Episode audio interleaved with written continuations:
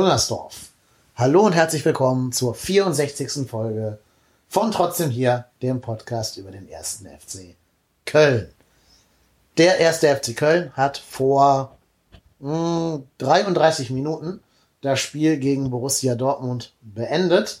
Und zwar trotz starker und sehr überzeugender Leistung musste er sich mit 1 zu 3 geschlagen geben und geht ähm, nach einer kämpferisch überzeugenden Leistung mit null Punkten vom Platz. Dieses Spiel möchte ich jetzt nachbesprechen und da gibt es eine Premiere in diesem Podcast hier. Ich habe zum ersten Mal einen Fan eines anderen Vereins zum Gast, nämlich einen Fan von eben der Borussia aus Dortmund. Bei mir zu Gast ist der Tobi. Hallo Tobi. Moin, moin, auch von mir. Hallo. Der Tobi ist ein guter Kumpel von mir und wir haben das Spiel hier zusammen auf meinem Sofa geschaut und können deswegen jetzt direkt nach dem Spiel unsere Einschätzung hier zum Besten geben. Ähm, heißt also, wir nehmen direkt nach Abpfiff auf. Das wiederum heißt auch, dass wir noch nicht Dinge wissen, die vielleicht morgen schon bekannt sein werden. Zum Beispiel, ob sich irgendwer verletzt haben sollte, der ausgewechselt werden musste. Oder irgendwelche Statements von Trainern zu dem Spiel liegen uns jetzt auch nicht vor. Aber dafür sind alle Emotionen und alle Erkenntnisse noch ganz frisch. Und insofern beginnen wir jetzt mal mit der Aufnahme. Ähm, ich fange mal mit dir an, Tobi. Hast du halt zum ersten Mal den ersten FC Köln über 90 Minuten gesehen seit einem Jahr? Ähm, seit einem Jahr? Ja. Also ähm, ich habe vor, ja, also in der vorletzten, vorvorletzten Saison habe ich, glaube ich, das letzte Spiel komplett Köln gegen äh, Dortmund gesehen. Ähm, davor die, oder danach die Spielzeiten nicht mehr. Zumindest kann ich, kann ich mich gerade aktiv nicht dran erinnern. Kann dir, glaube ich, keiner verübeln. Wir haben uns da auch eher durchgequält letzte Saison. Aber welchen Eindruck hat denn der FC auf dich gemacht als jetzt quasi frisches Paar Augen? Ähm, sehr kämpferisch ähm, und sehr emotional. Also die haben sich schon echt äh, überall versucht reinzuwerfen und versucht echt äh, Gas zu geben und sich äh, nicht zu verstecken. Also sie haben nicht gespielt wie ein Aufsteiger, sondern sie haben gespielt wie ein Erstligist. Mhm. Finde ich auch. Und vor allen Dingen haben sie sich da nicht den Schneid abkaufen lassen davon, dass da irgendwelche Weltklasse-Spieler, ja, Marco Reus, Paco Alcázar, Axel Witzel auf dem Platz standen, James Sancho. Also würdest du sogar mitgehen, dass du sagst, die Halbzeitführung für den ersten FC war verdient? Ja, definitiv. Also äh, Köln hat kämpferisch da mehr geleistet als äh, Dortmund. Dortmund hat schon äh, natürlich versucht, das Dortmund-Spiel aufzuziehen, also spielerisch viel zu lösen. Köln hat, äh, da kommen wir bestimmt später auch noch drauf, das Pressing, was sie angekündigt haben, ähm, ganz deutlich durchgezogen ähm, und ihren Spielplan verfolgt. Das äh, war auf jeden Fall verdient. Mhm. Okay, wir gehen mal so ein bisschen den Spielfilm dieses Spiels durch. Ähm, vielleicht für meine Zuhörer, vielleicht habt ihr euch genauso gewundert wie ich, als ihr die Aufstellung gesehen habt. Denn die Aufstellung sah vor, dass der eigentlich immer so als festgesetzter Spieler eingeplante Jorge Mire auf der Bank saß. Stattdessen feierte Bornau sein Debüt an der Seite von Raphael Zichos, während die meisten vermutet haben, dass wahrscheinlich Mire und Bornau Borneau in äh, absehbarer Zeit unsere Stamminnenverteidigung bilden würden. Aber da hat Bayer Lotzer alle überrascht, hat Mire auf die Bank gesetzt und ähm, dafür eben Zichos weiter das Vertrauen geschenkt. War vor dem Spiel ein sehr überraschender Move, weil natürlich alle damit gerechnet haben, dass die Tage von Raphael Zichos eher gezählt sein würden. Aber meine Vermutung ist, es hat er deswegen getan, weil er vielleicht nicht eine Abwehr aus einem 20- und einem 22-jährigen bilden wollte und dem doch blutjungen Sebastian Borneau erstmal einen erfahrenen Knochen zur Seite stellen wollte, auch wenn es nur ähm, Zichos war. Wie hat denn auf dich unsere Innenverteidigung gewirkt, Tobi? Fandest du, dass wir eure Stürmer gut im Griff haben?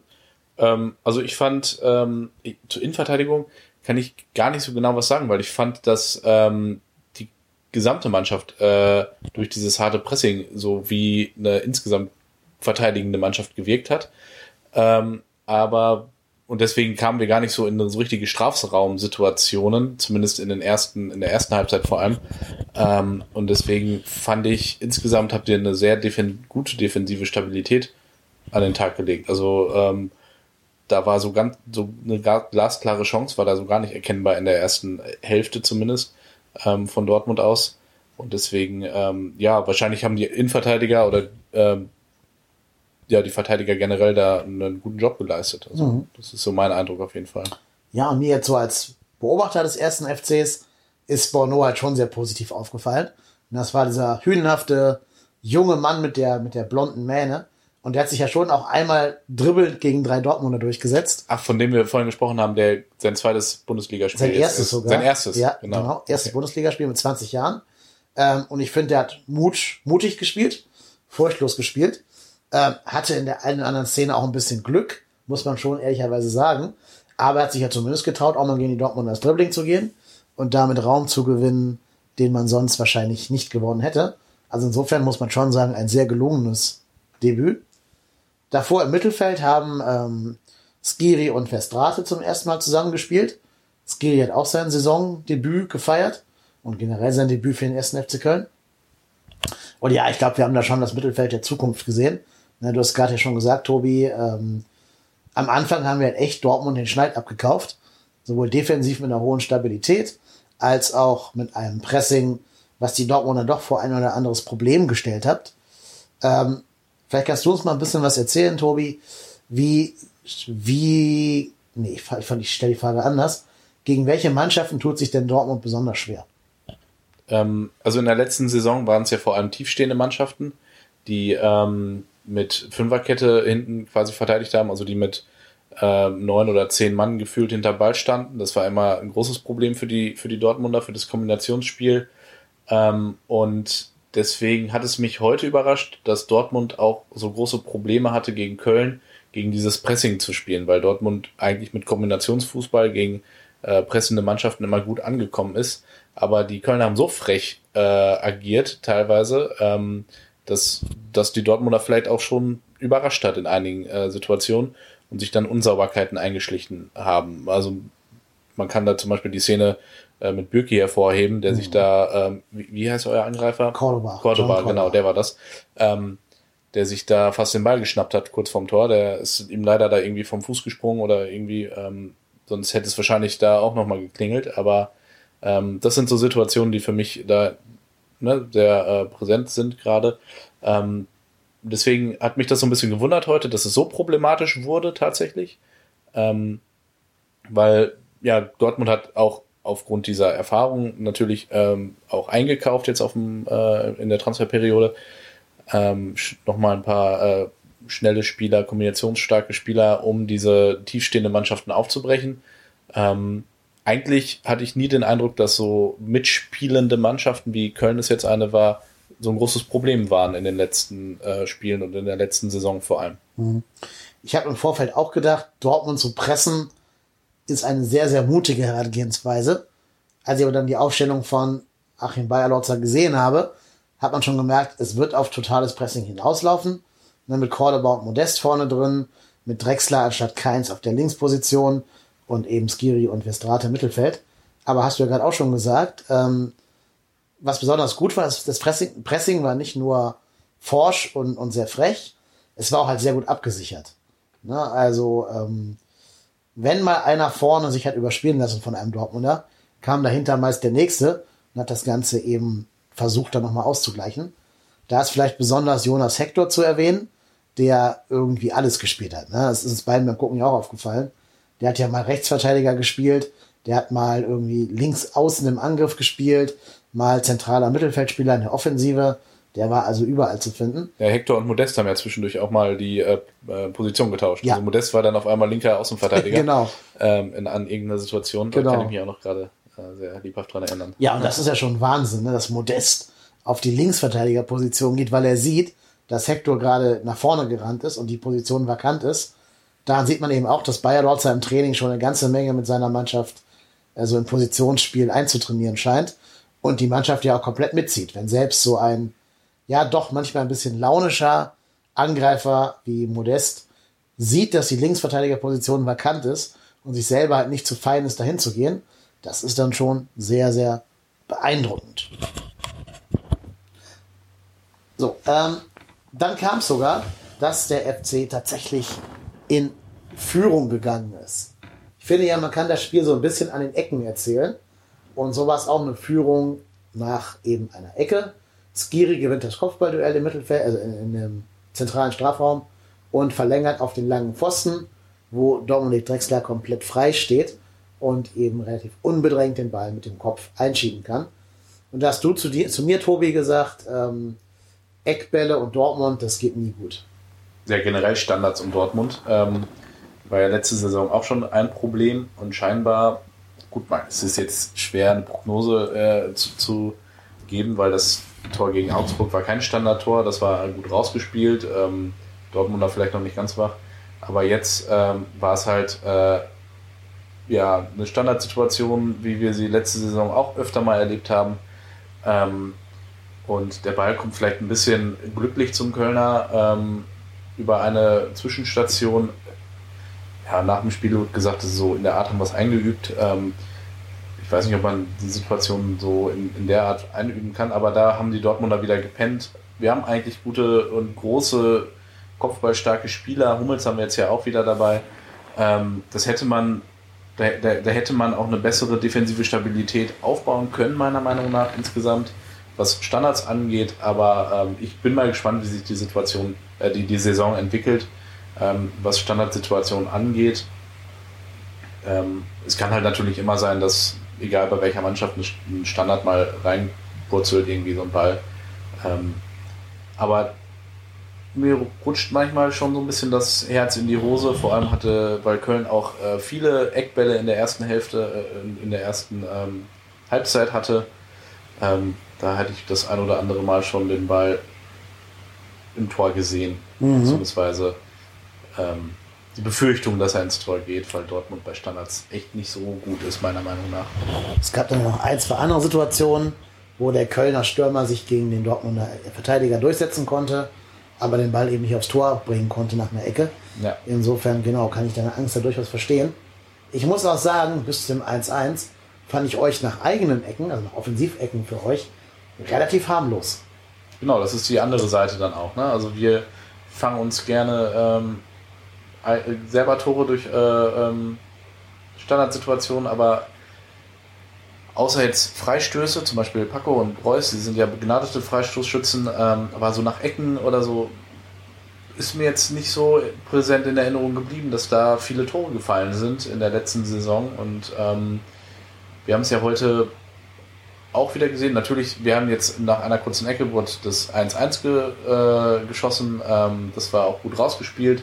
Aber Dortmund ist da eher spezialisiert auf äh, Kombinationsfußball und nicht so auf Standards unbedingt. Wir haben mhm. gute Standardschützen, aber auch von äh, aus Ecken heraus ist bisher noch nie so äh, der große Ertrag gewesen. Genau, das war natürlich für uns sehr ärgerlich, weil ja schon ein vermeidbares Tor.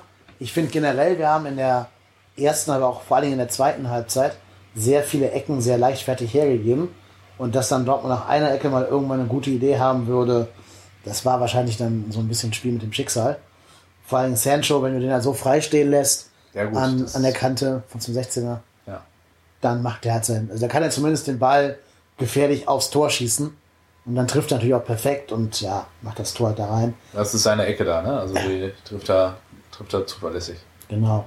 Das war so ein bisschen der Arjen Robben Gedächtnisschuss. Mhm.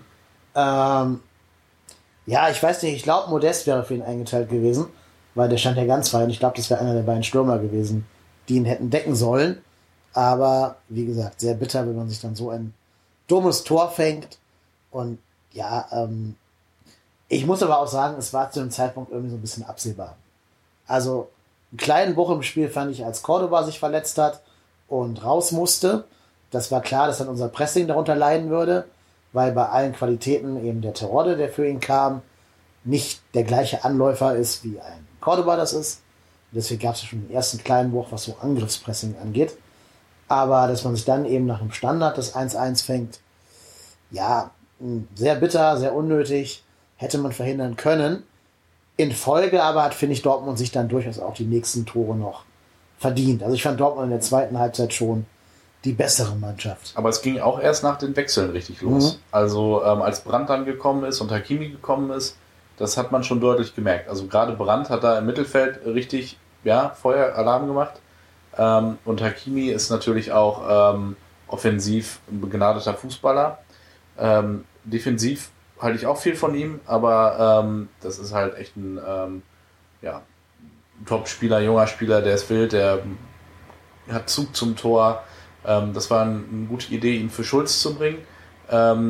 ich war aber erst überrascht, da hatten wir auch drüber gesprochen. Ich hätte äh, gedacht, ähm, als der Wechsel angekündigt wurde, ja klar, jetzt geht Pisscheck, äh, gelb vorbelastet, ähm, vielleicht auch schon ein bisschen ausgepumpt, hatte sich vorher irgendwie auch noch wehgetan. Ähm, aber dass er dann Schulz vom Feld nimmt, hat mich überrascht, aber es ja, hat, scheinbar, ähm, hat scheinbar was gebracht. Und äh, Weigel ist dann runtergegangen für, ähm, war es Weigel, der für Brand runtergegangen ist? Rode Larsen kam für Hazard und dann Weigel für, musste Genau. runter für Brand. So war das, genau.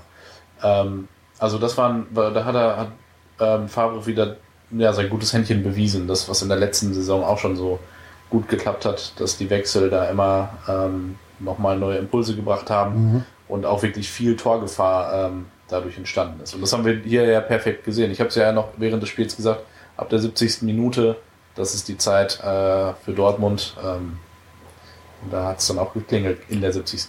Genau. Ähm, da muss man eben auch mal dem, dem Lucien Favre ein Riesenkompliment aussprechen. Das ist für mich also einer der besten Coaches, was so Umstellung im Spiel angehen. Ne, Der hat ja auch bei euch dann hinten auf Dreierkette umgestellt Ja. und damit das Pressing von uns so ein bisschen ausgehebelt, weil natürlich bei drei Innenverteidigern einer immer frei steht, wenn du mit zwei Stürmern anläufst. Und so konnte halt Hummels dann auch seine Vertikalpässe spielen. Ja, und dann hat er eben, wie du gerade schon gesagt hast, total überraschend Hakimi auf links gestellt. Und zwar auf die Seite der beiden Kingsleys, also von Esiboe und äh, Kingsley Schindler. Was natürlich eine Reaktion darauf war, dass Esiboe bis dahin halt wirklich das Spiel seines Lebens gemacht hat. Der hat ja echt keinen einzigen Zweikampf verloren, außer natürlich den einen vor dem 2 zu 1, als er Hakimi komplett aus dem Auge verloren hat und vollkommen überrascht war, dass da einer hinter ihm steht. Sehr, sehr bitter, weil bis dahin hat Easy ein richtig gutes Spiel gemacht. Ja, und dann so überrascht zu werden, das ist bitter. Es tut mir auch leid für den Jungen, weil der wirklich sein ganzes Herz in die Waagschale geworfen hat. Ähm, sehr, sehr schade, sehr bitter und auch wieder vermeidbar leider. Da muss er halt nur einmal Schulterblick machen, dann sieht er vielleicht, dass da noch ein Dortmunder Spieler angerauscht kommt und kann es vielleicht noch irgendwie verhindern. Aber da hat ja keiner richtig geschaltet in der Kölner Verteidigung in dem Moment. Also ähm, es hat ja keiner Richtung Hakimi geguckt und ähm, keiner hat ihn so richtig äh, wahrgenommen zu dem Zeitpunkt. Da war er ja auch relativ frisch auf dem Platz. Ähm, war dann vielleicht auch noch die, die neue Situation, ähm, neuer Spieler, ähm, neue, neue Spielsituation, neues äh, System von Favre. Ähm, und Hakimi ist natürlich auch äh, extrem offensiv, wie er spielt. Zumindest ähm, meiner Ansicht nach. Ja, klar. Also Dortmund überlebt sehr gut die rechte Seite. Ne, Reus, Brandt und Piszczek können da umgehend da kombinieren. Zwei Dortmunder Spieler stehen, re- stehen rechts ganz frei. Ja, und dann kann natürlich eben ein Piszczek da eine Flanke schlagen, die maßgenau den Kopf von Hakimi findet. Ist natürlich immer bitter, wenn du ein Tor in der 86. Minute kassierst zum 2 zu 1, weil dann immer denkst, ja, nach fünf Minuten mehr und wir hätten das Ding irgendwie 1-1 über die Bühne gewuppt. Trotzdem bleibe ich dabei, unterm Strich war es für Dortmund schon ein verdienter Führungstreffer zu dem Zeitpunkt. Na, ihr habt in fast allen Statistiken die Nase vorne. Ihr habt irgendwie 76% Ballbesitz gehabt, wir 24. Ähm, ihr habt mehr Zweikämpfe gewonnen. Ihr habt irgendwie viermal so viel, viermal so viele Pässe an den Mann gebracht wie wir. Mehr Torschüsse, mehr Schüsse aufs Tor. Ähm, einzig, wo wir ein bisschen geführt haben, statistisch gesehen, war die Laufleistung. Da haben wir insgesamt einen Kilometer mehr gelaufen. Aber gut, jetzt ein Kilometer auf elf Spieler gesehen oder auf 13 Spieler ist jetzt auch nicht die Welt. Insofern, ich finde tatsächlich ein sehr, sehr bitterer, aber dann doch verdienter Sieg für Dortmund. Ja, obwohl Köln ja auch noch ähm, die Möglichkeit in der ersten Halbzeit äh, zum 2-0 gehabt hatte, wo Böki angelaufen wurde, wo ihm der Ball so ein bisschen abgespitzelt Ja. wurde. Klar. Ähm, da zum Beispiel wäre noch, also hätte sich Köln durchaus noch die, ähm, die, die Führung weiter ausbauen können. Wäre auch verdient gewesen und auch der Ausgleich zum 2-2 wäre auch nicht unverdient gewesen, weil Köln immer noch mutig aufgespielt hat und trotz der äh, Kombinationsfreudigkeit von Dortmund da immer noch gut gegengehalten hat. Ähm, da fehlte dann irgendwie noch so ein bisschen, glaube ich, die letzte Konzentration. Das war dann viel ähm, Nervosität vielleicht auch im Spiel, weil sie gemerkt haben, ähm, Dortmund gewinnt der Überhand, wir müssen da irgendwas tun und dann wurde immer viel schnell nach vorne ge geschoben, äh, wurden viele Pässe ins Ausgeschossen ähm, und da fehlte dann vielleicht so ein bisschen die Ruhe, ähm, die Erfahrung auch ähm, und vielleicht auch so dieses das, das, das Glauben, wir bleiben bei unserem Plan, also bei unserem Pressing und rufen uns auf unsere Qualitäten zurück. Ähm, das war dann vielleicht so ein bisschen ähm, in Vergessenheit geraten in mhm. so einer stressigen ähm, Situation. Da merkt man vielleicht auch, dass wir da fünf Heimspieldebütanten auf dem Platz hatten, die also in ihrem Leben A noch nie zusammengespielt haben und B noch nie in Müngersdorf gespielt haben. Ähm, und zwei davon sogar komplette Debütanten, die noch nie für den FC gespielt haben. Ja, und dann ist es natürlich schwer, schon nach so wenig Trainingseinheiten zusammen und zum ersten Mal zusammenspielend so einen Plan vom Trainer über 80, 90 Minuten durchzuziehen. Trotzdem muss ich sagen, man hat also ganz klar einen Plan erkennen können, der Kölner. Ja. Ähm, du wirst mir wahrscheinlich zustimmen, oder? Der Plan ja, war schon also sehr ich habe vorher gelesen, ähm, Bayer Lotz hat ja schon klar gesagt, wir müssen Pressing spielen, wir wollen die Dortmunder vor Herausforderungen stellen, wir wollen sie nerven. Ähm, es wurde ja auch klar gesagt, Hummels ähm, mit seinen passgenauen äh, oder mit seinen punktgenauen Pässen so rum, ähm, den müssen wir ein bisschen stören, den müssen wir in Anführungsstrichen ausschalten. Das hat auch gut geklappt. Also der hatte in den äh, in der ersten zwei Drittel des Spiels nicht so richtig viel ähm, Möglichkeiten, da sein gutes Passspiel auszuleben. Das ist zum Ende hin natürlich dann ein bisschen hinten rübergefallen. Ähm, damit habe ich auch schon fast gerechnet, dass es nicht über 90 Minuten äh, passt und funktioniert, aber ähm, im Großen und Ganzen hat der Plan gut funktioniert. Und ich kann mir sogar vorstellen, ähm, dass sich da andere Mannschaften auch ein Beispiel in Zukunft dran nehmen und sich nicht hinten einmauern wie hm. andere mhm. in der letzten Saison. Ja, wir werden ja immer mehr eine Pressing-Liga. Ne, selbst so ein Verein wie Wolfsburg spielt jetzt Pressing. Hertha, Gladbach, die werden alle versuchen zu pressen gegen euch. Paderborn gegen Leverkusen ja, damals, ja, genau. äh, damals letztes, letzter Spieltag. Das ja. war ja auch äh, ein irres Spiel, wie das hin und her ging. Und die Paderborn haben sich bis zum Schluss nicht versteckt. Genau, so eine richtige Mauermannschaft haben wir eigentlich nur noch Union Berlin. Und selbst die konnten nicht erfolgreich mauern gegen Raba Leipzig. Ähm, und ich glaube, alle anderen Mannschaften sind schon gewillt, sich nicht mit elf Mann am eigenen Strafraum zu verschanzen gegen Dortmund. Ja. Ja, und da bin ich mal echt gespannt, wie Dortmund das handelt, aber auch wie die Bayern das handeln. Ne? Die müssen ja auch gegen diese gleichen Mannschaften und gegen deren Pressing spielen. Und vor allen Dingen, solange Coutinho bei denen noch nicht spielt, glaube ich auch, dass du die Bayern mit Pressing überraschen kannst. Gerade jetzt, wo sie eben ja so personell ein bisschen geschwächt sind. Ähm, also ich würde auch tippen, ich weiß nicht, wann der Podcast online gehen wird, vielleicht vor dem Spiel Bayern gegen Schalke, schon noch. Und ich kann mir schon vorstellen, dass Bayern gegen eine David Wagner Mannschaft, die also auch Pressing spielt, äh, wie Schalke das wahrscheinlich dann sein wird, durchaus auch in der Lage sein wird, Fehlern zu lassen. Und der Schalke da auch was holen kann gegen die Bayern, wenn sie denn einen Sahnetag erwischen. Das kann ich mir auch gut vorstellen.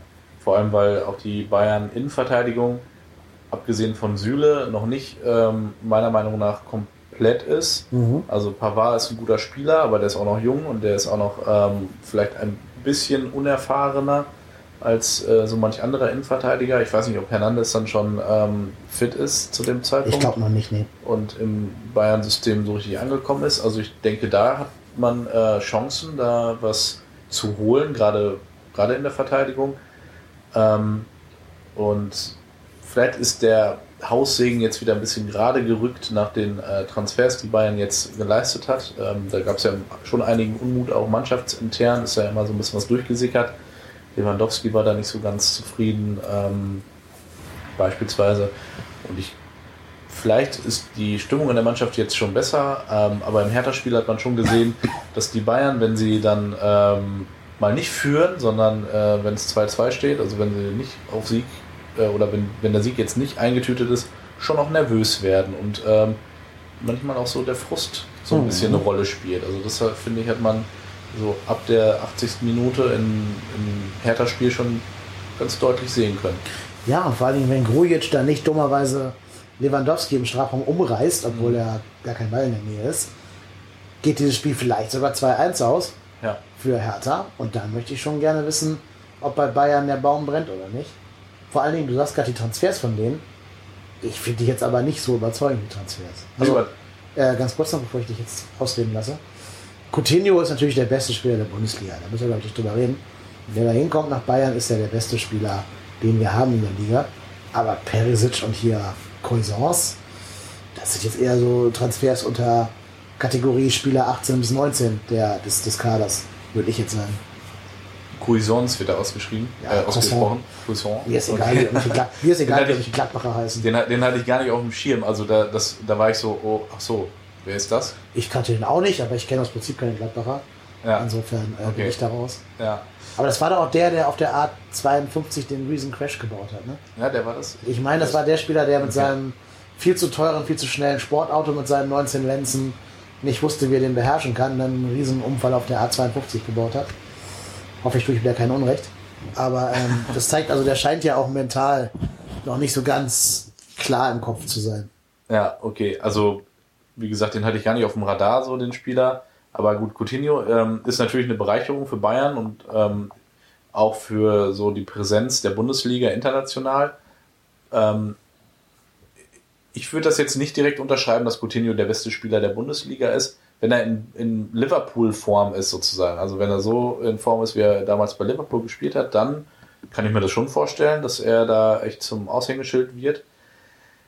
Aber er muss ja auch erstmal ins System einfinden, ähm, sich in die Mannschaft einfinden, vielleicht in die Bundesliga auch einfinden. Ich bin gespannt. Also ich glaube nicht, dass mit einem Transfer von Coutinho alle Probleme gelöst sind. Das wollte ich auch mit meinem äh, mit meiner äh, Aussage vorher nicht äh, andeuten.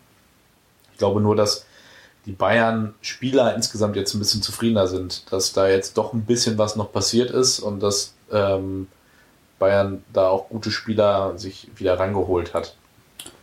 Und dass das da nicht irgendwie ähm, ja, bei dem geblieben ist, was, was bisher war, bis vor zwei Wochen oder vor einer Woche noch. Wer wäre denn für dich der beste Spieler der Bundesliga, wenn jetzt Coutinho nicht ins System der Bayern eingepflegt werden würde? Boah, das ist eine gute Frage. Ähm, John Cordoba. ähm, würde ich vielleicht ähm, an zweiter Stelle hinter Marco Reus setzen oder ähm, Jaden Sancho. Also das sind für mich zwei Spieler, die echt äh, Sprach der Borussia-Fan. ähm, viel ausmachen. Aber ähm, ich muss auch sagen, Robert Lewandowski gefällt mir immer noch, auch wenn er jetzt bei Bayern spielt, ist es für mich immer noch einer echt der besten Stürmer, die es so gibt aktuell. Ähm, da kann man nicht viel sagen. Ähm, Kai Havertz ist natürlich auch eine Granate. Ja. Ähm, also es ist vielleicht auch so ein bisschen positionsabhängig. Also ich finde gar nicht, dass man so sagen kann, der, das ist so der beste Spieler. Ähm, Hummels ist echt ein klasse, klasse äh, Innenverteidiger, der hat eine grandiose Rückrunde gespielt letzte Saison und deswegen äh, vielen Dank nochmal an die Bayern, dass wir den haben dürfen. Ähm, das ist eine Bereicherung für uns, definitiv. Und im Mittelfeld, ähm, ja, offensiv ist natürlich äh, Kai Havertz da, ich glaube, ganz oben bei mit Marco Reus zusammen. Ähm, als Stürmer würde ich da vielleicht. Alcázar ist natürlich auch äh, mit seinen Joker-Toren grandios gewesen. Hatte dann einen kleinen Einbruch während der Saison, deswegen ähm, ist, glaube ich, so am konstante, der konstanteste Spieler vielleicht Lewandowski, so was Sturm angeht. Ja, weil seit Jahren auch schon. Ja, genau. Also Ja, das glaube ich auch. Ähm, hast du recht, auch der gute Hinweis, das auf die Position zu beziehen. Ja, ich habe ja gehört, Kai Havertz, so ein bisschen ist ja, glaube ich, gerade ein Tauziehen zwischen den Bayern und Dortmund entstanden für die nächste Saison. Ich glaube, davon wird viel abhängen, wie spannend die Liga in Zukunft sein wird oder nicht, wer Havertz kriegen wird. Ich bin sehr gespannt, aber ich meine, eure Mannschaft plus Havertz, das wäre schon europäische Klasse, würde ich sagen.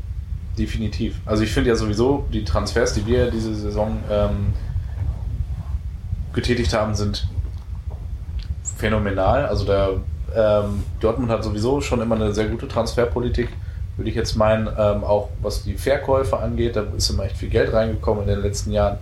Ähm, ja, wir haben vorhin über ähm, der Beleg gesprochen, dann Gündogan hat viel Geld eingebracht, ähm, Mkhitaryan hat viel Geld eingebracht, Hummels Hummels hat- doch auch. Ne? Hummels hat auch irgendwie um die, ich glaube, 36 Millionen oder so eingebracht. Hat natürlich jetzt auch wieder viel gekostet, dass wir ihn Ja. geholt haben. Also wir haben ja 140 Millionen äh, Euro allein für die Transfers ausgegeben. Aber ihr habt's doch. Jetzt ist, ja, es war, war teuer, es hat viel gekostet. Der Umsatz hat darunter ein bisschen gelitten ins, insgesamt, wohl, so wie Watzke sich geäußert hat.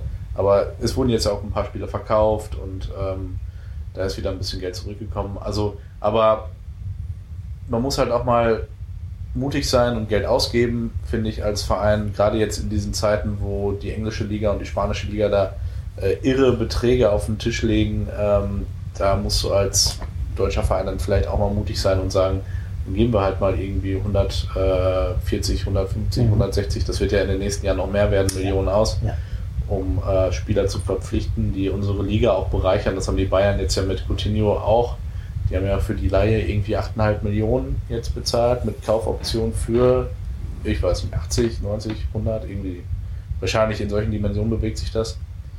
Ähm, ich glaube, so kritisch man das sehen mag, äh, da führt aber realistisch gesehen kein Weg dran vorbei in den nächsten Jahren.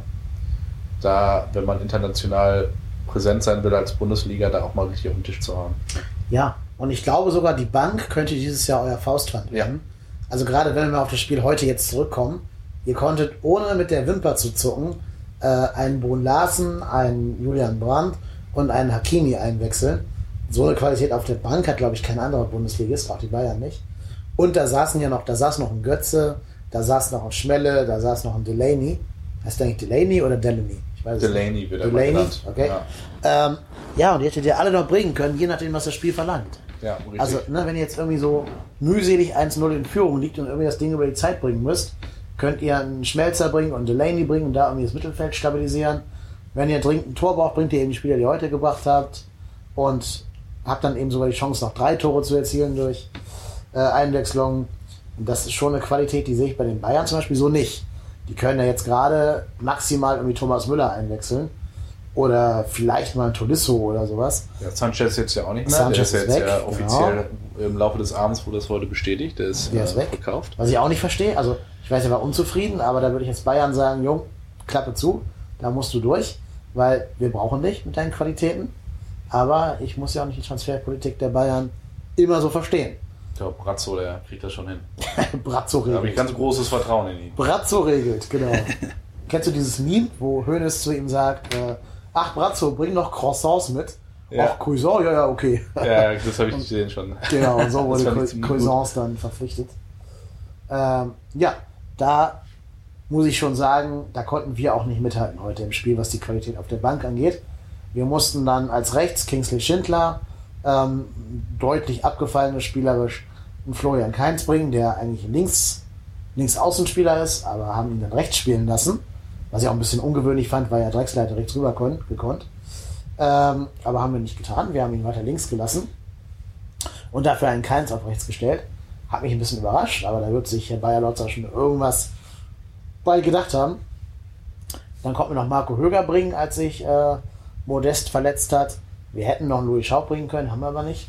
Ja, und so muss man sagen, hat vielleicht sogar die Bank auch das Spiel gewonnen unterm Strich. Ja, definitiv. Da, das sieht man ja schon. Also nach den, nach den Einwechslungen ging es ja auch ähm, für die Dortmunder viel einfacher. Also das System wurde ein bisschen umgestellt. Ähm, ich war, hatte ich ja vorhin schon gesagt, überrascht, dass Hakimi auf der linken Seite spielt. Eigentlich ist es ja erst eher ein Rechtsverteidiger. Ähm, aber das sind dann auch vielleicht so diese Kniffe, wo du dann auch dann, ich, ich nenne es mal die Genialität von, von Favre dann auch so ein bisschen siehst, dass du äh, oder dass er dann da Spieler auch auf Positionen bringt, die vielleicht auch den Gegner in, vielleicht auch in gewisser Weise überraschen, Ja. wo, wo manche nicht mitgerechnet haben. Ähm, aber auch die Qualität der Dortmunder Spieler, dass ein Hakimi dann, der eigentlich Rechtsaußenverteidiger ist, dann auch auf links spielt und da auch sein Spiel macht und dann noch ein Tor macht. Ähm, das finde ich da schon äh, irre. Und äh, was mir aufgefallen ist während des Spiels, wenn wir gerade schon bei Flexibilität sind, ähm, für mich ist ja Wit Witzel eher der offensivere, äh, offensivere Sechser und Weigel eher so der defensive, defensivere Part. Ähm, die hatten heute irgendwie eher getauschte Positionen oft, weil Witzel viel den Ball in der ersten Hälfte äh, des Spiels nach vorne tragen musste, äh, sich den Ball abgeholt hat bei den Innenverteidigern, ähm, weil er mit seiner Ballsicherheit vielleicht auch diesem Pressing so ein bisschen begegnen musste und wollte. Ähm, was ich glaube mit, mittelgut geklappt hat. Also es hat schon einen Einfluss gehabt. Ähm, sonst wäre das Kölner Pressingspiel noch ein bisschen besser aufgegangen, wenn Witzel da nicht so mit der Ballsicherheit den Ball weit nach vorne getragen hat. Aber um nochmal auf, dein, ähm, auf deine Frage zurückzukommen, ähm, die Dortmunder Bank ist natürlich ähm, schon krass gewachsen und äh, in der Qualität natürlich auch gewachsen. Äh, wir haben jetzt viele Spiele abgegeben. Philipp ist jetzt weg, äh, Schürle ist jetzt weg, Kagawa ist jetzt weg. Ähm, bei Guerrero ist noch nicht so ganz klar, wie es läuft. Pulisic ist gegangen im, äh, schon am Ende der Saison. Ähm, Also da sind viele, ich meiner Meinung nach gute Spieler auch abgegeben worden, aber ähm, die wurden durch noch mehr Qualität meiner Meinung nach ersetzt. Also das hat sich schon deutlich äh, äh, ver verbessert und auch gelohnt, was die Dortmunder sich da Genau. eingekauft haben. Topak ist ja auch noch weg, glaube ich, nach Bremen Stimmt, gegangen. Toprak ne? in der Innenverteidigung ist jetzt auch weg. Genau. Ähm, Aber da wäre die, Quali die, die äh, Konkurrenz auch einfach mit Ja. Hummels jetzt noch zusätzlich. Ja, Sagadu ist noch da, ähm, der auch meiner Meinung nach ein super Verteidiger ist, vielleicht noch ein bisschen zu jung und unerfahren. Der braucht noch ein bisschen Zeit, um äh, auf ein wirklich Top-Top-Niveau zu kommen. Aber da ist die Qualität und die Konkurrenz natürlich enorm und da bist du dann in Bremen als Toprak vielleicht besser aufgehoben. Ich bin so ein bisschen erstaunt, muss ich zugeben, wohin eure Spieler teilweise gewechselt sind. Also Kagawa, zweite spanische Liga, Maxi Philipp nach Dynamo Moskau, sind ja alles gar nicht so die ganz großen Adressen irgendwie. Ich habe schon gedacht, dass gerade so ein Kagawa doch einen Markt hat, dass noch irgendein Bundesligist sagt, komm Jung, du hast eines, ein, äh, früher mal die Bundesliga gerockt, komm doch mal zu uns. Also so. Ja, aber Kagawa hat auch, ähm, zumindest hast, hat es sich in den Medien so gelesen, explizit in Spanien gesucht. Also er wollte nach Spanien. Er wollte nicht in der Bundesliga bleiben. Ähm, England hat er vielleicht auch nicht so gute Erfahrungen mit. Ähm, da hat er ja äh, auch gespielt. Und er wollte, er wollte nach Spanien. Das Mhm. war sein, sein Ziel. Ähm, und der hat da wahrscheinlich keinen passenden Verein gefunden in der ersten Liga. Ist jetzt ja auch nicht mehr der aller, allerjüngste, nenne ich es jetzt mal. Ähm, und ähm, ist ein Top, Top-Spieler, erfahrener Spieler. Ähm, aber ich weiß nicht, der spanische Markt hat da in seiner Position für ihn kein, kein Interesse gehabt. Ähm, Schürle ist jetzt ja auch in Russland. Mhm. Ähm, und ja, Schürle ist vielleicht nochmal so ein spezieller Fall. Da will ich mich auch gar nicht so direkt zu äußern. Da gibt es ja Leute, die äh, ähm, viel von ihm halten, viele Leute, die ihn die nicht so mögen. Da wird ja viel geredet, auch in den äh, Kommentarspalten ähm, der sozialen Medien. Da will ich jetzt gar nicht so viel zu sagen. Ähm, aber ich glaube, der kann sich da durchsetzen. Der wird sich da vielleicht durchsetzen. Ja. Das ist ja kein schlechter Spieler. Also Nein, ja ähm, aber das ist so ein bisschen dieser, ich, ich würde es fast schon vergleichen mit dem Fall Götze, jetzt spreche ich doch über Schüle, aber ähm, ja, also extrem Erfolg äh, früh in der äh, Karriere gehabt. Ähm, ich meine, Schüler hat ja auch in der WM gar nicht so viel gespielt, Mhm. nur dann in diesem Spiel und dann in diesem Pass auch noch gespielt. Ja. Und ähm, Götze hatte in der WM jetzt ja auch nicht so die entscheidende Rolle gehabt die ganze Zeit und hat dann auch diesen einen Pass bekommen und verwandelt. Ähm, und das hat, ich glaube, beide vielleicht nachhaltig auch so ein bisschen beeinflusst. Der Marktwert ist extrem gestiegen von Schürle in dieser Zeit. Ähm, der hat ja, ähm, was hat Wolfsburg? 32 Millionen hat er, glaube ich, gekostet für Dortmund. Was Kann hat, sein. was hat der Wolfsburg eingebracht? Auch irgendwie so um die 40 Millionen. Ja, da war jetzt natürlich noch Chelsea, ähm, die wahrscheinlich ordentlich Kohle locker gemacht haben. Ja, also der hat ja irren Marktwert gehabt und äh, Götze hat ja auch viel Geld gekostet und das ah, ist vielleicht dann ähm, für einen Spieler in dem Format dann einfach, waren die Erwartungen zu hoch. Mhm. Ja, kann gut sein. Ja, also, na gut, ich will das jetzt nicht noch weiter ausbreiten. Ähm, ja, Philipp ist jetzt bei Dynamo Moskau. Ja. Ach so. Ja. Ich kenne mich mit der Russi russischen Liga jetzt nicht so gut aus und der Qualität. Also Witzel hat ja auch in Russland gespielt lange ähm, und ist als Top-Spieler zurück in die Bundesliga gekommen. Also ne, den Weg kann es ja auch geben, Ja, ja. dass die da jetzt ein paar Jahre spielen, Erfahrungen sammeln. War sogar noch ein bisschen China Äh, zwischen bei Witzel. Richtig, dass sie da ein bisschen abhärten vielleicht auch und dann zurückkommen und ähm, nochmal Neustart wagen. Das ist ja auch nicht unmöglich. Ne? Genau. Witzel hat es ja vor, vorgemacht und sehr, sehr erfolgreich vorgemacht. ja, klar. Ähm, der ist ja auch gerade 28, ne? Nee, 25, der Philipp. Ja. Das heißt, der hat ja noch seine Karriere vor sich. Ganz witzig übrigens, dass Witzel und Modest ja beim gleichen chinesischen Verein gespielt haben. Und da wohl sehr dicke Kumpels gewesen sein müssen. Wer den beiden so ein bisschen auf Instagram folgt, kann immer Bilder von ihnen und ihrer Großfamilie in Disneyland sehen mit Mickey Maus Ohren und so. Sehr, sehr witzig, kann ich jedem nur empfehlen. Stell mir sehr witzig vor, mit den beiden irgendwie um die Häuser zu ziehen. Ähm, das ist schon so ein Duo, was bestimmt eine Menge Spaß hat, die beiden zusammen. Aber sich heute auf dem Platz auch nichts geschenkt hat. Also da hat Modest auch sehr, sehr gute Anlaufbewegungen gezeigt gegen, gegen seinen ehemaligen Kumpel und hat da auch durchaus unser Spiel mitgetragen, was ich ihm gar nicht so zugetraut hätte. Ich merke schon, du bist hier viel straighter in dem Thema drin. Ich schweife immer so weit ab, ich mache immer so einen riesen Fass auf. Du bist Ja, weil du über Vereine redest, die keinen Mensch interessieren, diesen Podcast hört. So. Nein, nein, ich ist ja hier ein FC-Podcast, aber ich lade dich gerne mal äh, zu irgendeiner, keine Ahnung, Bundesliga-Rundumschau ein. Wie hast du denn Modest gesehen? ähm, Modi, Modi, Modi. Hat er sogar ein Tor erzielt, nur wegen Abseits abgepfiffen. Ja. Übrigens zu Recht. ja, stimmt. Ähm, aber das habe ich ja auch schon ohne, ohne Zeitlupe Mhm. und Videoassistent konnte man das ja. Ja, wer so frei steht, ist meistens Abseits. Ja. Zumindest wenn Kölner so frei steht. Richtig, gegen Dortmund. Ähm, ich fand ihn ähm, im, im Pressing sehr auffällig, aber ich fand ihn jetzt so, ähm, also er hat jetzt keine so ganz konkreten Torsituationen oder, oder ähm, Tor, Torgefahr erzielt. So. Ähm, ich finde auch, der ist so ein bisschen, ähm, ich, ich, ich kann es jetzt nur so sagen, wie es auf mich in den letzten Monaten gewirkt hat. Ähm, ich verfolge das immer nur so sporadisch, wie es bei anderen Vereinen so läuft. Ähm, aber Modest fand ich immer cool. Äh, ich fand, das war ein, ein super Typ, als äh, er noch bei in der letzten, vorletzten Saison bei Köln gespielt hat, bevor er nach China gegangen ist. Ähm, war ja ein Phänomen, was er für Buden gemacht hat und in welcher ähm, Frequenz auch. Ähm, ist ein bisschen weniger geworden, ein bisschen untergegangen und ich fand ihn in dem Spiel jetzt nicht so entscheidend und so auffällig. Also der hat jetzt nicht so die entscheidenden Impulse gesetzt und auch nicht so die Torgefahr erzielt, wie es wie, wie, wie es früher beim FC so ähm, gewohnt war. Deswegen, ähm, ich fand ihn durchschnittlich jetzt im Spiel. Er hat ein paar gute, wie du gesagt hast, Anlaufbewegungen und Pressingbewegungen gehabt, aber äh, er hat nicht so den entscheidenden äh, Impuls gesetzt im Spiel jetzt. Dabei Ja. fand ich Cordoba auffälliger. Ja, total. Also Cordoba ist ja eh unser Sturmführer inzwischen, hat sich diesen Ruf erarbeitet und diese Position. Ähm, aber, also ich, der jetzt ja in FC Köln notgedrungen sehr intensiv verfolgen muss, fand das heute das beste Spiel von Modest seit, seit mindestens zehn Spielen, Okay. wenn nicht sogar seit der Saison vor China. Also abgesehen von der natürlich noch nicht ganz vorhandenen Torgefahr, fand ich die Bewegung, also auch die Ausweichbewegung auf die Flügel, das Einleiten von Angriffen und so, da war es fast schon wieder der alte Modest, wie wir ihn aus der Saison vor China kannten. Ähm, das Spiel hat mir also durchaus Hoffnung gemacht, dass er vielleicht jetzt noch seinen Torriecher wiederfindet, den er ja immer noch hat. Also der hat ja auch in der zweiten Liga sofort getroffen, als er für uns wieder spielen durfte.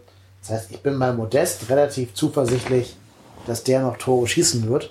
Das, das wollte ich jetzt auch gar nicht bestreiten. Also ich finde, ähm, vielleicht muss er sich auch ins neue System noch so ein bisschen Ja, einfinden. Also es ist jetzt, gab jetzt ja noch einen Trainerwechsel kurz vor, ähm, vor Saisonbeginn, also nicht vor Saisonbeginn, aber ihr habt ja den Trainer noch ähm, kurz vorm Ende der Zweit Zweitligasaison gewechselt. Zwei wie hieß er vorher? Wir hatten erst Markus Anfang Markus und dann Anfang. kam ein Interimstrainer bis jetzt im Sommer Bayern selber übernommen hat. Genau, also vielleicht ist da auch noch so ein bisschen ähm, noch so ein bisschen Sand im Getriebe bei ihm. Ja, das kann ähm, sein. Das Kölner Spiel war ja schon so ein bisschen ähm, in der vor der Abstiegssaison auf ihn Mhm, ausgerichtet. Total, ja. Ähm, das war jetzt gar nicht so zu sehen. Also er stand jetzt gar nicht so im Fokus und im Mittelpunkt. Ich fand, ähm, dass da echt wirklich jeder so seinen Anteil auch, auch hatte. Ich fand Hector auch extrem auffällig Ja, in diesem Spiel. Ähm, und der hat ja auch viel, viele Impulse nach vorne gebracht, hat auch lange vorne, lange Phasen vorne gespielt, mitgespielt, bevor er dann wieder nach hinten gegangen ist. Ähm, also das war schon ähm, insgesamt eine ge gesamte Mannschaftsleistung, sehr, Mhm. sehr auffällig. Gut, dass du Hector mal erwähnst, äh, über den kann ich auch noch kurz reden. Hector war in den letzten Wochen hier in Köln tatsächlich zum ersten Mal in seiner Karriere in Kritik geraten. Also der war bis Oha. jetzt immer Mr. Unantastbar, der Marcel Schmelzer des ersten FC Kölns quasi. Ähm, aber so langsam hat er sich dann doch einige Spiele am Stück erlaubt, wo er fahrig wirkte, wo er fehleranfällig wirkte. Hat auch gegen ähm, Wolfsburg ein eher schwaches Spiel hingelegt, gegen Wiesbaden im Pokal nicht seinen besten Tag gehabt. Und ich glaube, das hat er sich eben zu Herzen genommen. Also Ja. für mich war dieses Spiel heute auch durchaus so als, als Wiedergutmachungsgeste von Jonas Hector zu sehen. Wir haben gerade schon besprochen, auf wie viele Positionen der zu finden war, wie umtriebig der war, wo der zu finden war. Also Ja, der hat sich ganz schön aufgerieben. ja, genau. Für mich auch ein echter Anführer auf dem Platz in dieser Hinsicht. Natürlich muss man auch sagen, das Hakimi-Tor wäre sein Job gewesen, die Flanke zu verhindern. Ne, die von Peschek. Ähm, die kam halt über die, unsere linke, eure rechte Seite. Ja. Da hätte er also der Sekunde stehen müssen. Ich weiß gar nicht, wo er da äh, zugegen war oder nicht. Ob er da irgendwie vorne im Tor Sturm vielleicht. ja, ich weiß es halt nicht. Genau müssen wir mal eruieren. Ähm, natürlich muss er da, muss halt irgendwer stehen und die Flanke verhindern. Genauso wie vielleicht auch, ja, also ich glaube, über das 3-1 brauchen wir gar nicht reden, weil in der Situation spielst du natürlich alles oder nichts. Ja, eben. Also, Dass du dann hinten offen stehst, ist klar. Ist natürlich doof, dass ein Kölner Spieler den Ball ähm, mit so einem komischen Fallrückzieher, Fallrückzieher. genau, wieder scharf macht für die Dortmunder.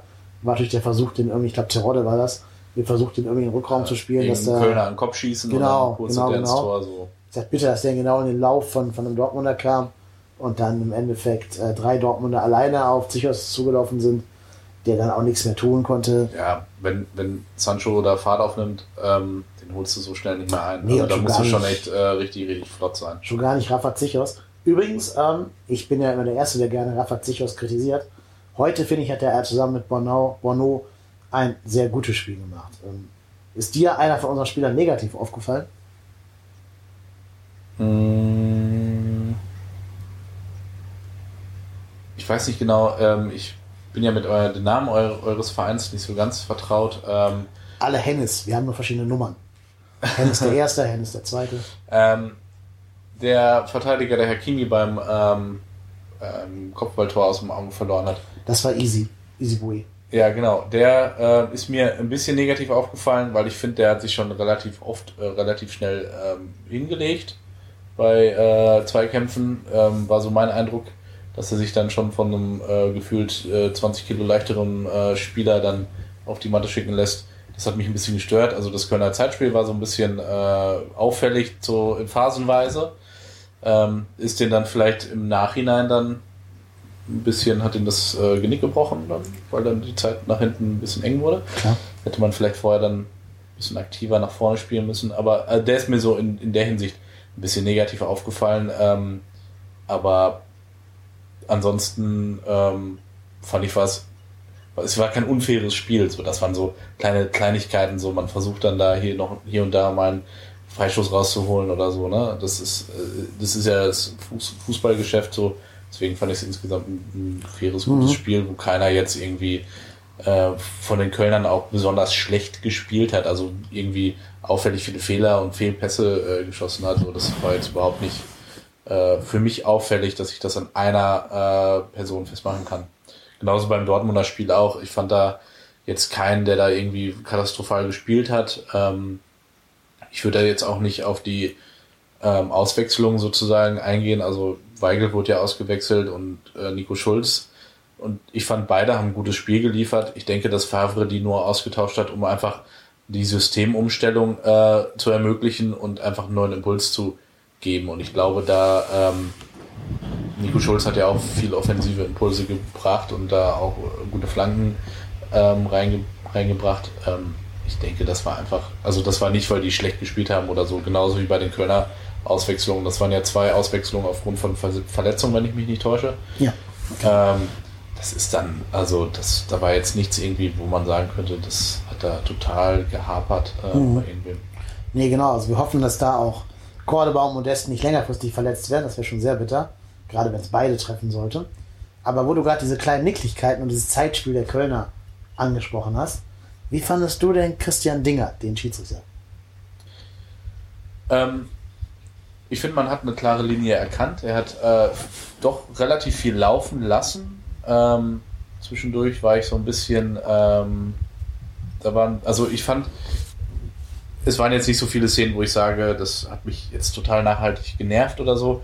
Was ich, was ich nicht verstanden habe und ich glaube, du auch bisher noch nicht, die gelbe Karte gegen Pisscheck. Ja, richtig. Ähm, die hat, glaube ich, bis, bisher keiner verstanden. Ich bin mal gespannt, ob da jetzt noch irgendwie mal was kommt. Oder hast du da schon was gefunden? Du hast gerade so ein bisschen auf dem iPad äh, oder auf deinem, auf deinem Tablet da geguckt.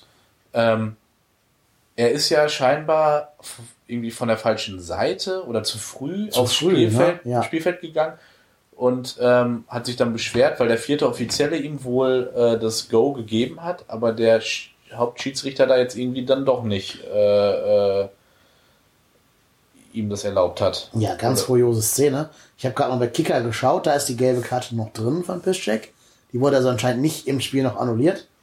Kann nur sein, dass das irgendwie rückwirkend gelöscht wird, wenn man sagt, der, der vierte Offizielle hat ihn da ähm, reingewunken, weil dann kann er nichts dafür. Aber ich weiß nicht, ob das Reglement das vorsieht, Ja. dass man gelbe Karten streichen kann. Keine Ahnung. Wobei die von äh, Nils Petersen wurde ja damals gestrichen, als der das angeblich nicht gesehen hat, dass er gelb verwandt wurde. Insofern kann es ja die Option geben, rückwirkend irgendwas zu verändern. Was ich nicht verstanden habe, ist, wie das Spiel dann weiterging. Das war ganz kurios. Irgendwie, ja. Also anscheinend sollte es Schiri-Ball geben, ja. aber dann sind die Dortmunder weggegangen und Westrat hat sich den Ball hingelegt und einen indirekten Freistoß gemacht. Ja, das, das habe ich war, nicht verstanden. Genau, also Dortmund hatte ja eigentlich Ballbesitz in der Situation. Dann hat der Schiri das abgepfiffen. Ja. Und dann gab es Schiri-Ball. Ja. Und dann wäre doch aber eigentlich, wäre da nicht die Mannschaft, die vorher in Ballbesitz gewesen wäre? Ja, also normal ist der Schiri-Ball, dass die andere Mannschaft den Ball zum Torwart zurückschießt, ohne, ohne Aufsehen zu machen. Ja, oder irgendwie, ja, auf jeden Fall. Ich glaube, die Kölner waren selber ein bisschen irritiert. Ja, irgendwie war da große Verwirrung, genau. Und dann haben sie das irgendwie versucht, weiterzuspielen. Aber das war ja, das war eine ganz kuriose Szene. Also da war ich, waren wir auch beide irgendwie ein bisschen irritiert. Ähm, und auch unabhängig davon, was das Regelwerk dahergibt. Ich meine, ähm, diese gelbe Karte für Piszczek, äh, das ist jetzt keine spielentscheidende Sache, aber das finde ich, einfach übertrieben. Ich meine, der hat da ja den Spielfluss nicht unterbrochen oder so, oder ist er irgendwie ähm, in einer Situation in, in das Spiel reingekommen, äh, die dem Gegner da irgendwie einen großen Nachteil gegeben hätte oder ja. Dortmund einen großen Vorteil im, Umkehrschluss. Ähm, deswegen fand ich das total überzogen, dass er ihm da eine gelbe Karte gibt, ja, weil er da aufs Spielfeld Pischek ist ja nun ein ganz erfahrener Mann. Eben. Der wird schon wissen, ob er gerade reingewogen wurde oder nicht vom vierten Offiziellen. Der ist ja nicht zum ersten Mal in seinem Leben irgendwie kurz behandelt worden draußen. Eben. Und der ist jetzt auch nicht bekannt dafür, dass er da irgendwie unfair spielt oder ähm, sich äh, irgendwie der Vorteile versucht zu erschleichen mhm. durch, äh, durch ähm, komische Regelauslegung oder so. Also das fand ich da in der Situation ein bisschen unsensibel von dem Schiri, aber insgesamt fand ich die Schiedsrichterleistung okay. Ich finde, er hat eine klare Linie gefahren, er hat keinen Verein jetzt übervorteilt oder so. Ähm, so ein, zwei Situationen, aber die waren jetzt ja nicht irgendwie spielentscheidend nee, oder so. Also genau. das war jetzt, ähm, wo ja. ich gedacht hätte, da hätte er vielleicht auch mal einen äh, Freistoß für Dortmund pfeifen können oder so, aber insgesamt war es eine ordentliche Leistung und der hat eine klare Linie erkennen lassen. Genau. Ja, glaube ich auch. Nur diese eine Szene fand dann doch nochmal Erwähnung hier. Ähm, da du ja gerne über andere komische Randvereine reden möchtest, die nicht der erste FC Köln sind, sollen wir schnell noch eine Bundesliga-Quick-Runde machen. Ich stelle Fragen, du gibst Antworten. Oha. Da äh, bin ich mal gespannt. Wer wird deutscher Meister? Dortmund. Saison? Okay, ähm, gehe ich mit, glaube ich auch. Ich glaube, Bayern wird dieses Mal Zweiter, wenn Coutinho gut eingebunden wird. Wenn die nicht schaffen, Coutinho einzubinden oder ähm, der verletzt sich, verletzt sich, dann sogar schlechter als Platz 2. Mhm, könnte ich mir auch vorstellen. Ja. Ähm, wo landet der erste FC Köln? Mhm. Nicht auf dem Abstiegsplatz. Äh, ich würde eher sagen, so mittleres bis unteres Mittelfeld mhm. in der mhm. Liga. Also so Platz 10 bis 14, so würde ich jetzt schätzen, okay. in diesem Bereich. Ich unterschreibe sofort die 15, wenn wir auch recht und teuer. Hauptsache nicht Abstieg und Hauptsache nicht Relegation gegen Hamburg oder Stuttgart oder so. Ähm, nämlich also alles. Wer steigt denn ab? Ähm, Union Berlin und Paderborn, glaube ich. Ähm, obwohl Paderborn da ganz gute Signale am ersten Spieltag mhm. schon geliefert ja, hat. Ja, ja. Ähm, ich bin mal gespannt, wie sich das entwickelt. Ähm, ja, also das, also die Aufsteiger sind für mich oft erstmal die ersten Abstiegskandidaten auch, weil ähm, das hat, sie, hat sich in den letzten Jahren einfach oft so auch ergeben. Mhm. Ja, also wir haben ja gegen Union gespielt, zweimal letzte Saison, der erste FC. Hat sich da sehr, sehr schwer getan. Ähm, diese mannschaftliche Geschlossenheit fehlte jetzt gegen Raba Leipzig am letzten Spieltag, was glaube ich auch ein bisschen an der Einbindung Gentners liegt. Aber ich glaube, wenn Union zu dieser mannschaftlichen Geschlossenheit zurückfindet, können die jedem Bundesligisten zumindest mal so 0-0 abtrotzen. Mhm. Ich glaube aber auch, die steigen ab, glaube ich auch. Und ich glaube nicht, dass Paderborn absteigt, weil ich glaube, wie wir gegen Leverkusen gesehen haben, die können ein so wildes Spiel veranstalten, dass die genug Punkte holen werden, um irgendwie auf 33, 34 zu kommen. Ja. Was wahrscheinlich reichen wird diese Saison. Ähm, und deswegen glaube ich tatsächlich, es trifft eher Mainz, Augsburg und vielleicht sogar Düsseldorf. Trotz einem guten Auftaktsieg. Ja, Düsseldorf hat jetzt ähm, durch Luke Bacchio natürlich ähm, ja. Topscorer ja. aus den eigenen Reihen abgegeben. Genau, Raman musste auch weg. Ja, das könnte natürlich problematisch werden. Daran habe ich nämlich auch gedacht. Deswegen wäre statt Paderborn Düsseldorf so mein nächster äh, Tipp. Ähm, ja, aber ich glaube, ich, ich kann mir eher vorstellen, dass Paderborn absteigt. Die sind so unstet. Also die, die haben ja jetzt irgendwie den absoluten Fall bis fast in die Regionalliga irgendwie hinter sich und dann wieder Aufstieg bis in die erste Bundesliga. Mhm. Ähm, ja, mal sehen. Wer wird Torschützenkönig? Einer von euch? Oh. Ich könnte mir vorstellen, dass es wieder Lewandowski wird, weil das so der einzige konstante ja. äh, Torschütze der ja. Bayern ist. Dort, bei Dortmund kann halt jeder eine Bude machen und ja. da macht ja auch jeder eine Bude. Also Sancho mal, mal Paco, mal Brandt, mal Reus, mal äh, Hakimi. Äh, wird, also da ist ja jeder irgendwie mal beteiligt und bei den Bayern ist es halt irgendwie, da geht vieles über, über Lewandowski und ich, deswegen glaube ich, dass der wieder so viele Flanken reingeschoben bekommt oder Konter, äh, in Kontern da das Tor macht, dass der wieder Torschützenkönig wird. Mhm. wird. Auch wenn ich es den Dortmundern ärgere. Nee, aber gehe ich mit. Der ewige Robert, ja. der hat ja auch die Hauptlast der Bayern zu tragen, was Tore angeht, ja. hast du gerade schon angedeutet. Ja, glaube ich auch. Ähm, auf welche Mannschaft, die nicht Dortmund oder Köln heißt, sollte man diese Saison auf jeden Fall achten?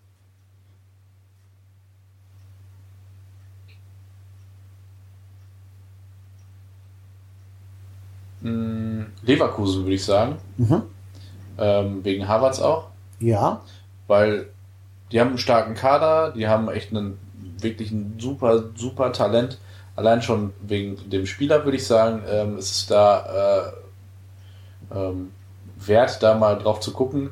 Ansonsten würde ich tatsächlich auch Paderborn sagen, weil die mich so als Mannschaft äh, total überrascht haben, wie die jetzt aufgetreten sind gegenüber Leverkusen. Also, dass sie da ähm, gegen so eine Mannschaft von vornherein so aktiv offensiv mitspielen, das hat mich überrascht als Aufsteiger. Ja, glaube ich auch. Das ist eine gute Nennung. Natürlich bei Leverkusen muss man immer ein bisschen aufpassen, ob die das schaffen, das Bosch-System eine Saison lang durchzuziehen. Ja, das ob das wird wie bei euch, das kennst du aus eigener genau. Anschauung, dass irgendwann das ganze System in sich zusammenbricht, wenn die Spieler nicht mehr mitziehen. Das wird man sehen müssen. Ähm, ich bin gespannt auf David Wagner bei Schalke. Ja. Will ich in Dortmund nicht hören, aber ähm, ich glaube, du bist ja relativ entspannt, was das angeht. Ich glaube, Wagner ist eine sehr spannende Personalie. Kann natürlich sein, dass der an Schalke krachend scheitert, weil Schalke ist halt Schalke und die schaffen das, dass jeder da krachend scheitert. Ähm, aber wenn der schafft, seinen, die Mannschaft da von seinem Konzept und seiner Idee zu überzeugen, könnte es ein sehr spannender Fußball werden, den Schalke da zeigt. Aber da müssen auch ein paar Transfers für sitzen in den nächsten beiden Transferphasen. Und das tut mir jetzt als Kölner sehr weh zu sagen, aber ich bin auch ein bisschen gespannt auf Marco Rose in Gladbach, weil ich einfach finde, dass Marco Rose und der in der Podcast-Szene sehr bekannte René Maric als Co-Trainer, ähm, dass die Potenzial haben, die Liga positiv zu überraschen, auch wenn ich natürlich Gladbach nicht mal den Pilz unter den Füßen gönnen. Nein, macht was ihr wollt, aber lasst uns in Ruhe, liebe Gladbacher. Behaltet aber den Pilz bei euch. Ja, von mir aus, genau. Ähm, und verliert bitte die beiden Spiele gegen uns, danach könnt ihr machen, was ihr wollt in anderen Spielen. Nee, aber so jetzt aus neutraler und, und ohne Fanbrille würde ich sagen, dass Gladbach unter Rose schon ein spannendes Projekt werden könnte. Und was so ein bisschen ein Verein ist, den ich am Zettel habe, aber nicht aus der Bundesliga, äh, der HSV unter Dieter Hecking. Das klingt ein bisschen komisch, weil ja, das stimmt. sind so Chaosvereine wie, wie Schalke und, und äh, manchmal auch Leverkusen. Aber der HSV unter Hacking zeigt für mich großes Potenzial, wieder zu alten Glanztaten zurückzufinden, weil natürlich mit Hacking letztendlich mal ein sehr seriöser Trainer da ist, der sich auch nicht von der Hektik der Stadt hier ähm, an, anstecken lässt. Wir wohnen ja auch beide in Hamburg, das heißt, wir kennen ja so ein bisschen hier die Medienlandschaft und so. Aber ähm, die haben eine ganz spannende Mannschaft. Die haben mit Van Drongelen einen großartigen Innenverteidiger. Die haben ganz spannende Spieler. Die haben so einen Sonny Kittel, der anscheinend endlich mal verletzungsfrei ist. Ähm, Hinterseher könnte da viele Tore schießen beim HSV. Ich bin ein bisschen skeptisch, wer noch von denen Tore schießen kann, außer Hinterseher. Aber ich glaube, den HSV in der zweiten Liga kann man sich durchaus mal angucken, wenn sonst nichts Wichtiges ansteht. Aber auch nur dann. auch nur dann. Oh, ich gebe zu, ich gucke HSV ganz gerne. Also ja? ich gucke eigentlich nur zwei Zweitligamannschaften gerade intensiver, nämlich der HSV und St. Pauli. St. Pauli halt so aus naheliegenden Gründen. Und den HSV tatsächlich, also ich gucke ja HSV-Spiele immer aus Gründen des Katastrophentourismus. Ne, also ich hoffe immer, dass sie es irgendwie schaffen, sich noch mehr zum, zum Narren zu machen als die Woche davor. Aber mein Gefühl ist, die Zeiten sind vorbei. Mein Gefühl ist, die werden jetzt seriös. Ist Ja. langweilig. Ist eigentlich langweilig, wenn man drüber nachdenkt. Ja, das stimmt. Aber eine Sache, die du vorhin angesprochen hast mit Wagner und Schalke, ähm, der hat ja auch direkt wieder einen schweren Einstand gehabt. Und das ist so Schalke symptomatisch. Auch, also natürlich spreche ich jetzt als Dortmund-Fan, aber Mhm. auch, ich glaube, ähm, vielleicht auch für einen neutralen Zuschauer, das ist halt so typisch Schalke, ne? die haben, die wollen neu anfangen, irgendwie in Anführungsstrichen mit einem neuen Trainer und so weiter und ähm, ist jetzt nicht das erste Mal, dass sie einen neuen Trainer haben, äh, klar. Aber kaum ist der da und es vergehen ein paar Spiel Testspieltage, und dann kommt der nächste Kracher mit Tönnies und Ja. seiner Äußerung zu Afrika und so weiter.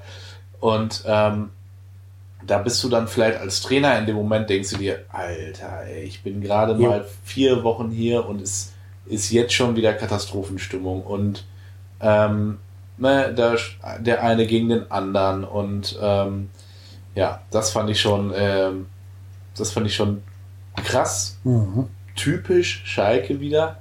Ähm, ich habe mich ein bisschen, äh, hatte so ein bisschen Schadenfreude. Ähm, für Wagner tut es mir so ein bisschen leid, weil ich finde, das ist ein cooler Trainer ähm, beim falschen Verein, aber ähm, ja, das fand ich schon wieder Ja. äh, zum Schmunzeln ein Ja, bisschen, diese Situation. Vor allen Dingen, also es war ja nicht nur Tönnies, der hat da mit seinen Stammtisch-Idiotien ähm, irgendwie rassistischen Scheißdreck erzählt, sondern es war ja auch ein unfassbar schlechtes Krisenmanagement von den Schalkern. ja, Da hat ja keiner mal es geschafft zu sagen, was sie da gesagt haben, Herr Tönnies war scheiße. Ähm, ihre Entschuldigung war scheiße, Herr Tönnies. Sie haben sich nicht mal bei den Gruppen beleidigt, die sie, äh, entschuldigt, die sie beleidigt haben. Sie haben sich nur bei den Anhängern und den Fans von Schalke entschuldigt. Ähm, man hat da rumgeeiert, man hat versucht, das irgendwie zu relativieren, hat da irgendwas von, von äh, Rehabilitierung gefaselt und so. Das war aber alles nicht souverän, das war alles nicht irgendwie Ruhe in den Verein bringend. Und da glaube ich auch, dass man damit natürlich dem neuen Trainer, der neuen Mannschaft, dem Neuanfang einen Bärendienst erwiesen hat. Und jetzt komme ich zurück zum HSV, weil ich finde, die handeln den Fall Jatta ungleich besser. Ne, also da war ja auch dieses Gerücht, dass Jatta irgendwie ein anderer Spieler sei, der sich seine Spielerlaubnis erschlichen habe. ja, ja, Und irgendwie irgendwie älter sei, und- genau. Ja, ja. Äh, Und das finde ich, behandelt der HSV für seine Verhältnisse und für die Aufgeregtheit hier in der Stadt bemerkenswert ruhig, abgeklärt, aber auch mit Haltung. Also die setzen da ein klares Zeichen gegen diese rechtspopulistische Hetze der Bildzeitung, der Sportbild in dem Fall und machen einfach ein klares Statement, setzen ihn weiter ein. Die könnten ja auch sagen, erstmal auf die Tribüne, bis wir wissen, was, was Sache ist. Tun die nicht, die lassen sich nicht einschüchtern von diesen, von diesen Schmierfinken da, Ja. sondern äh, setzen Jatta weiter ein und beziehen da klare Kante. Und das finde ich einfach ungleich souveräner, als das Schalke getan hat. Und da finde ich auch die Vereine, die jetzt Einspruch einlegen gegen die Spielergebnisse gegen Ja. den HSV, das ist so eine arme Nummer. Finde ich auch. Also A, hat Also- es keine Aufsicht auf Erfolg Eben. und B, hättest du jetzt einfach, wenn du ja weißt, dass es keine Aufsicht auf Erfolg hat, dir relativ einfach positive Schlagzeilen holen können, indem du sagst, nein, wir machen die Kacke hier nicht mit, die Sportbild versucht anzuzetteln, sondern stellen uns ganz klar auf Seiten von Jetta und legen keinen Protest ein. Ja, vor allem, als wenn das an dem alleine liegt. Ja, eben. also es ist jetzt einfach nur, wir haben hier die Möglichkeit, irgendwo drei beschissene Zweitligapunkte da noch äh, irgendwo uns zu holen. Und das auf dem auf, auf den äh, Schultern von so einem äh, Typen auszutragen, der vielleicht ja auch nicht, also ich, ich bin da jetzt nicht so ganz drin in der Thematik, aber ich finde es einfach so armselig. Da ist jetzt gerade die ein Strohhalm, den wir greifen können. Ähm, da gibt es Gerüchte, die da irgendwie breitgetreten werden und die auch nicht schön sind. Ähm, das ist ja irgendwie, ich finde, das hat keinen Anstand, so, so dann einen Protest einzulegen bei so einer Situation. Ja. So. Und ähm, um, um nochmal ganz kurz auf Schalke einzugehen, ähm, er ist ungewöhnlich als Dortmunder so oft über Schalke zu reden, aber ähm, Ist Der ja einzige- negativ insofern. ja, genau. ähm, der einzige und ähm, also ich, der einzige, der da wirklich klare Kante gezeigt hat, war ja auch Asamoah dann Ja, in dem Zeit, zu dem Zeitpunkt, der da auch äh, in einem Interview gesagt hat, ähm, der beleidigt auch mich. Richtig. So, ne? Weil er, da, er hat ja damit auch recht, irgendwie. Ähm, und das finde ich schon ähm, bemerkenswert, dass er sich da auch so klar positioniert, aber natürlich ähm, muss er sich da vielleicht auch irgendwie äußern, so auch als, als Fan, ich, Fanbeauftragter oder in welcher Position ist er da? Nee, Der war war nicht Vorstandsberater oder sowas. ja, irgendwie, auf jeden Fall ähm, ist er da ja auch äh, ein Fan, Fanliebling auf jeden Fall und äh, eine, eine Vereinsikone ähm, in gewisser Weise. Und ähm, es ist ja auch noch gar nicht so lange her, ähm, dass Schalke sich in einem Werbespot ähm, so deutlich gegen Rassismus ähm, positioniert hat, wie, wie vielleicht wenige Vereine, ja, mit Steh auf, wenn du Schalker bist, äh, Mhm. mit der Parole und Steh auf, wenn du Mensch bist. Das fand ich gut. Also das war wirklich, da muss ich selbst als Dortmunder sagen, das war wirklich eine beeindruckende, äh, ähm, beeindruckender Werbespot, eine beeindruckende Kampagne, so jetzt habe ich das Wort.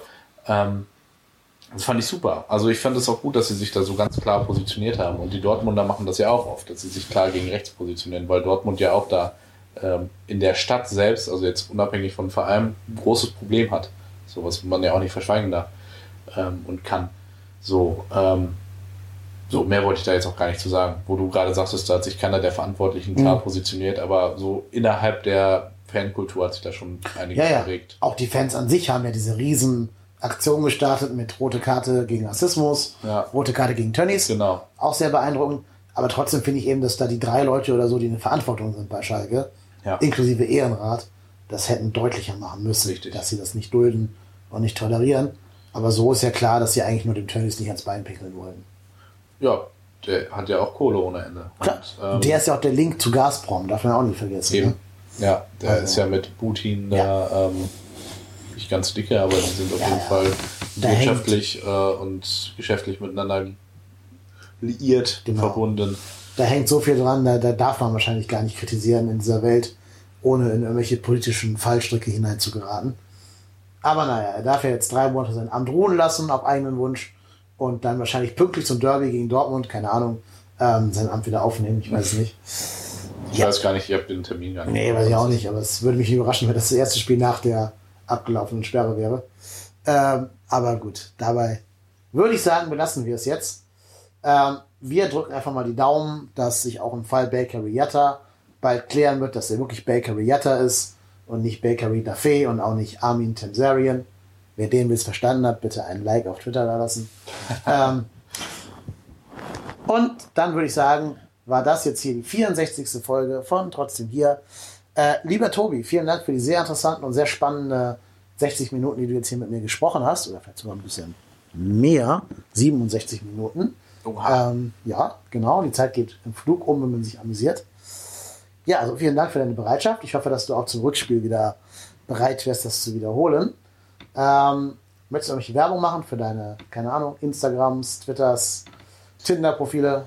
Ähm, nee, da bin ich nicht vertreten. Ich habe zwar einen Instagram-Account, aber da habe ich, glaube ich, seit vier, fünf Monaten nicht mehr reingeguckt. Also da bin ich überhaupt nicht vertreten. Aber ich äh, habe mich sehr gefreut, dass ich hier zu Gast sein durfte, dass ich mal äh, meine laienhafte Meinung und meine laienhafte Sicht auf die, äh, Sicht der, auf die Dinge äh, ja, äußern durfte.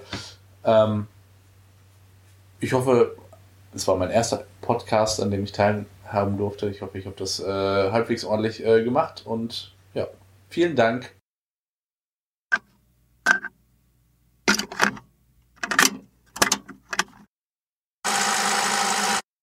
Ja, und dann nochmal ein kleiner Nachklapp von mir.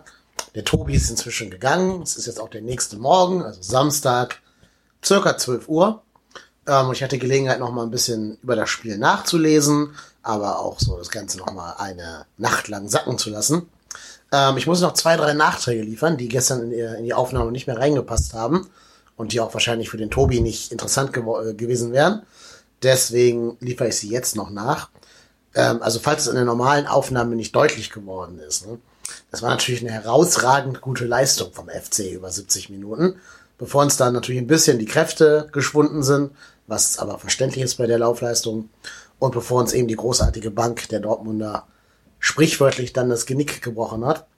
Ähm, vor allen Dingen, habe ich auch schon gesagt, ne, Borneau mit einem wunderbaren Bundesliga-Debüt, egal ob es jetzt wirklich Glück war oder, oder manchmal auch einfach nur Können in manchen Situationen. Aber als 20-Jähriger so viel Eier zu haben und sich da gegen diesen, diesen Jahrhundertsturm der Dortmunder da irgendwie zu behaupten, ähm, das war schon herausragend gut. Skiri hat für mich auch durchaus äh, ja, positive Ansätze gezeigt. Ähm, waren vielleicht nicht ganz so dominant wie Westrate im, im Spielaufbau, hat aber hinten auch versucht, sich immer wieder in die Viererkette fallen zu lassen und hat ähm, eben dafür gesorgt, dass da hinten mehr Stabilität herrscht. Insofern hat auch er mir wirklich da ein gutes Debüt hingelegt, bin ich der Meinung. Und zusammen mit Verstrat ist das, glaube ich, im Mittelfeld, was durchaus hm, Zukunft hat. Drexler hat mir auch ziemlich gut gefallen, bis auf ein, zwei Szenen. Ähm, diesmal war der Spielaufbau ja ein bisschen anders. Ne? Wir haben ja gesehen, gegen Wolfsburg war es eher so ein 4-2-3-1 mit ähm, Drex auf der 10. Jetzt hat er auf der Position von Keins gespielt. Aber natürlich schematisch eben nicht auf der Keins-Position. Also während Keins im Pokal eben an der linken Außenbahn geklebt hat, war es jetzt die Aufgabe von Kingsley Schindler und, und ähm, Dominik Drexler, zusammen mit Westrate und Skiri ein fast schon flaches Vierermittelfeld zu bilden und von da aus eben das Pressing zu organisieren, wo John Cordoba und Modest von vorne immer nach hinten zurückgearbeitet haben, um somit auch die Sechser vielleicht vom Rest des Spiels abzuschneiden. Also insofern schon durchaus ein gutes ähm, System und ich finde auch bemerkenswert, wie taktisch flexibel Bayer Lorzer zu sein scheint. Wir haben jetzt drei Spiele gesehen und drei Systeme, aber jeweils nicht immer ähm, ja so mit mit äh, Aktionismus, einfach nur umstellen ums Umstellen wegens, sondern mit Überlegungen, wie kann ich den jeweiligen Gegner knacken. Ja, und ich finde, seine Überlegungen sind halt abgesehen von den Ergebnissen großteilig aufgegangen in, in der meisten Zeit. Und das macht mir durchaus Hoffnung, dass er da vielleicht jemand sein könnte, der den Schlüssel findet, wie wir dann kleinere oder bezwingbarere Gegner eben auch bezwingen können. Aber wir haben natürlich auch gesehen, was für ein Meister seines Fachs Lucien Favre ist, der dann halt auch sowas kontern kann. Und dann gibt unser Kader vielleicht nicht die Wechselpotenziale her, vor allem wenn du zwei Spieler verletzt auswechseln musst, um wiederum darauf zu reagieren, wie Favre eben reagiert hat. Ne? Also insofern ist noch Luft nach oben, aber das Gezeigte macht natürlich eigentlich schon Hoffnung, dass man vielleicht endlich seinen großen bösen Angstgegner Freiburg wird besiegen können. Ich möchte aber auch sagen, was ein User auf Twitter geschrieben hat. Na, gegen große, vermeintlich große Gegner sahen wir in der Vergangenheit immer gut aus. Oder öfter mal gut aus. Nicht immer, das stimmt nicht. Ähm, aber öfter gut aus.